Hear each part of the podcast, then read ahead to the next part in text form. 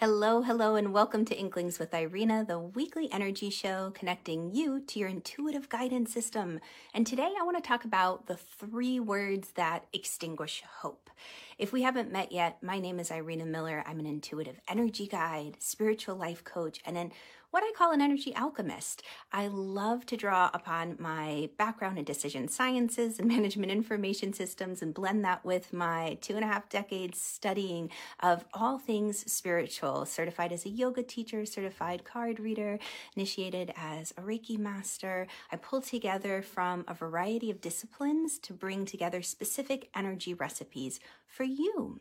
And that's what I want to do today because over the years working with my clients, these particular three words have come up over and over, and I see how on an energetic level, it's like scars in their auric field. It weighs them down, it desensitizes them, it numbs them to a certain degree.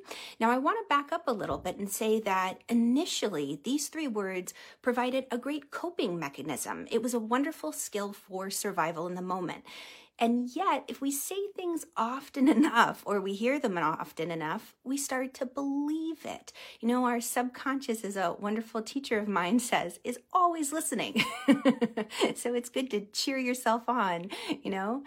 So I want to dive into this because you might be wondering what these three words are. So I'm keeping you hanging on a little bit before I do the big reveal. But, you know, how do they come up in situations? Well, often I find it's around decision-making time and usually with groups of people. Now, many of the clients I work with, they're empathic visionaries. They have big feelings, big dreams, big hearts, and sometimes maybe they're called, you know, extra sensitive, they're taking things too personally, why do you make such a big deal out of it? And, you know, the people that they're around may not be as energetically tuned in yet. And what happens is situations like this. So I had a client who had wonderfully been able to travel overseas and wanted to see a very historic museum. And they were with a group of people who said, oh, a dusty old museum. You know, now she was backpacking across Europe with college kids. And the kids she was with did not want to stop in and hang out at the Louvre. And needless to say, my client, you know, at that moment in time, what would she do? She didn't know if she was ever going to get back to France to see this beautiful historic space. What do you do in a situation like that? Or I had another client who, you know, had a wonderful opportunity to visit Disney World and they really wanted to ride one particular ride that had an extremely long line. It always does. It's not maybe the most exciting ride in the place. It's a small world. You know, that's a great one, right? But the people they were with said, oh, the line's so long. That's a baby ride. Why would we want to do that? And that was the one opportunity, right? You know, that client hasn't been back since. Or maybe it's just simply getting a picture taken somewhere. There's that wonderful historic sign, I know, in Vegas where you can get your picture taken, and the line sometimes for that is extremely long, or the southernmost tips and points of places, you know, or Devil's Bridge, you know, in Arizona. I have a friend who really wanted to get a picture there. Had to wait in line. But many times what empaths do is they don't want to rock the boat. I had another client. I wanted to share this one because this was important. This really cut deep to my heart. They were moving cross state lines and they had this very beautiful rose bush that was an heirloom from their family lineage. The grandmother had given a cutting to her mom. The mom had given a cutting to her. And at the time my client had small children and they were packing up, and as moves go, things got confusing, and they said to someone, please, in their family, please make sure this gets on the moving truck, this beautiful rose bush, it's important to me. But it wasn't forgotten. They were blatantly ignored in that moment.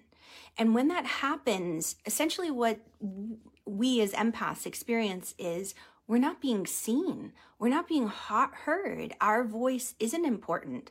We're essentially not being respected.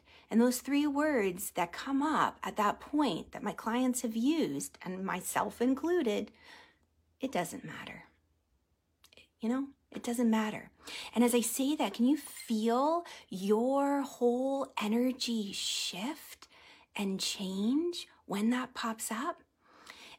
Now, initially, we need some kind of coping skill to get through that moment so that the regret and the hurt of not being seen doesn't overwhelm and eat us up. But I want to provide you today with updated tools and techniques that you can use so that you can catch yourself when you say it doesn't matter, because you know what? It does matter. You matter. I see you in an energetic sense, maybe not through the camera. Did you ever see Romper Room way back when? I used to love that. It's always like, please call my name. And Irina was a strange one, so I didn't hear that. But regardless, I want to encourage you to know that that you do matter, that your feelings, your wishes, and yes, there are moments where we have to compromise. Maybe we don't have the time to wait in line because we've got to catch a flight or the like. So, you know, everything in its right time and right place. But this is a pattern that I've seen over and over again with big-hearted empaths. Now, what's happening here on an energetic level?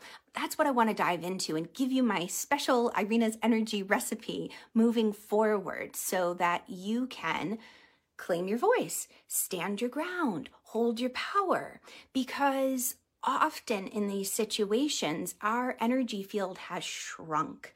So I call this the Bibbidi-Bobbidi-Boo, and I want to say Bibbidi-Bobbidi-Boo, so it's not quite like Cinderella, so no copyright infringement. Hopefully, it's not too close. But just to be playful and fun, because that's the way our subconscious will remember things, and our subconscious is what kicks in when we go into like a shock moment. Fight or flight, yes, but also that moment where maybe we're caught off guard. It's what we've practiced that comes to save us. That's why, you know, doing like a practice on the yoga mat, we go to a yoga studio where everything's calm and peaceful, and it's a controlled environment, because we learn these very specific practices to help us cope and how to thrive in chaotic situations off the mat. It's kind of like doing training, like boot camp. You do boot camp and it's a controlled situation, but then you go out into the world and you have to be prepared. You're as prepared as can be, but it's like when everything hits the fan, what do you do? Do you lose yourself or do you stay focused and present? So that's kind of what these energy recipes are meant to do. And I do so in a playful way, kind of like stop, drop, and roll. We remember that easily from, you know, childhood. What to do if you catch on fire? Stop, drop, and roll. So that's why I say Bibbidi-Bobbidi-Boo. So what you can do in that moment where you feel like you're not being seen or heard, rather than use the phrase, it doesn't matter, because it does matter. P.S. First one, be you. Now, that probably sounds like a cop-out, right? You're like, I think I bought that t-shirt a couple of years back, Irina. What? Now, I use be you because what that means is it's a quick little reminder for you to check your energetic field. After, you know, you have a conversation with someone, that's the second one, be mindful. Just notice what shifts in your energy field. This is so wonderful to see with kids. If you have small children, or heck, even teenagers, heck, even yourself. My mom used to drive me nuts with this one. She used to get mad at me. But after you've been hanging out with someone for a while, do you notice like you pick up their accent, or you pick up their body language a little bit, or maybe just their mannerisms, their energy? It rubs off, and it rubs off very easily. So one thing that's important to notice is when we say it doesn't matter, often we're giving our power away. We're not having a strong energetic field and boundary. So the first thing is be you. Notice, where does my energy field end? Where does it begin? And you can do that just by imagining that field around you. I've got a lot of techniques that go really deep into this, but you can just begin with noticing, do I feel like myself? Because that's something that came up with my clients after these decisions were made. They'd say things like, you know, I just didn't feel like myself. If I were in my right mind, I never would have made that decision. So be you, check your energy field. The be mindful is that second B. And the reason for being mindful is when you talk with certain people, do you feel energized after talking with them? Or do you feel like the life has been drained out of you? Do you feel any physical aches and pains? Some people are literally a pain in the tushy or a pain in the neck. Catch yourself if you say that too, because that's important to take note of. And then the final B is be vigilant. And what do I mean by that? Take time to care for your spirit, to feed your spirit. often when we get to that point where we say it doesn't matter, we're exhausted, we're battle weary, we're fatigued. It's like, oh, I just don't have it in me to fight anymore. You know, I don't want to rock the boat. Like, let me just keep the peace. It doesn't matter. It does matter. It does. You matter.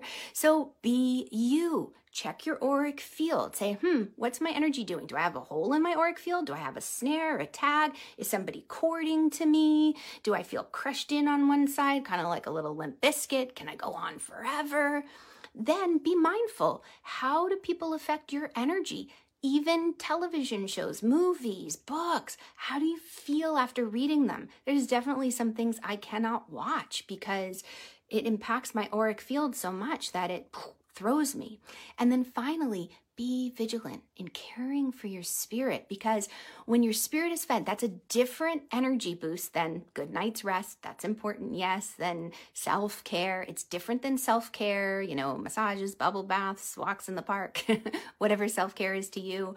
Feeding your spirit is different. Feeding your spirit is taking time to sit underneath an apple tree or to listen to music that, oh, you feel your whole chest open, or it's taking time in a sacred space and feeling fed. It's different. So if this has brought up more questions for you than answers, definitely click the link. Let's continue the conversation. This is my joy to share these very sacred practices with you. And what an honor it is to talk with you all today. I hope that you are doing well wherever you are in the world. And let me know if there is a place that you had hoped to visit one day. I just have that in the back of my mind. Like once upon a time, I created a bucket list of sacred sites I wanted to visit. So I'm curious, are there sacred sites that you would be curious to visit? Pop them in the comments below. Share with me. And I will catch you all on the flip side. Aw, Christine, thanks so much for joining. Oh, you waited to hear your name too. Oh, I'm so glad. You know the show I'm talking about. Lots of love, everyone. I'll catch y'all on the flip side. Bye, guys.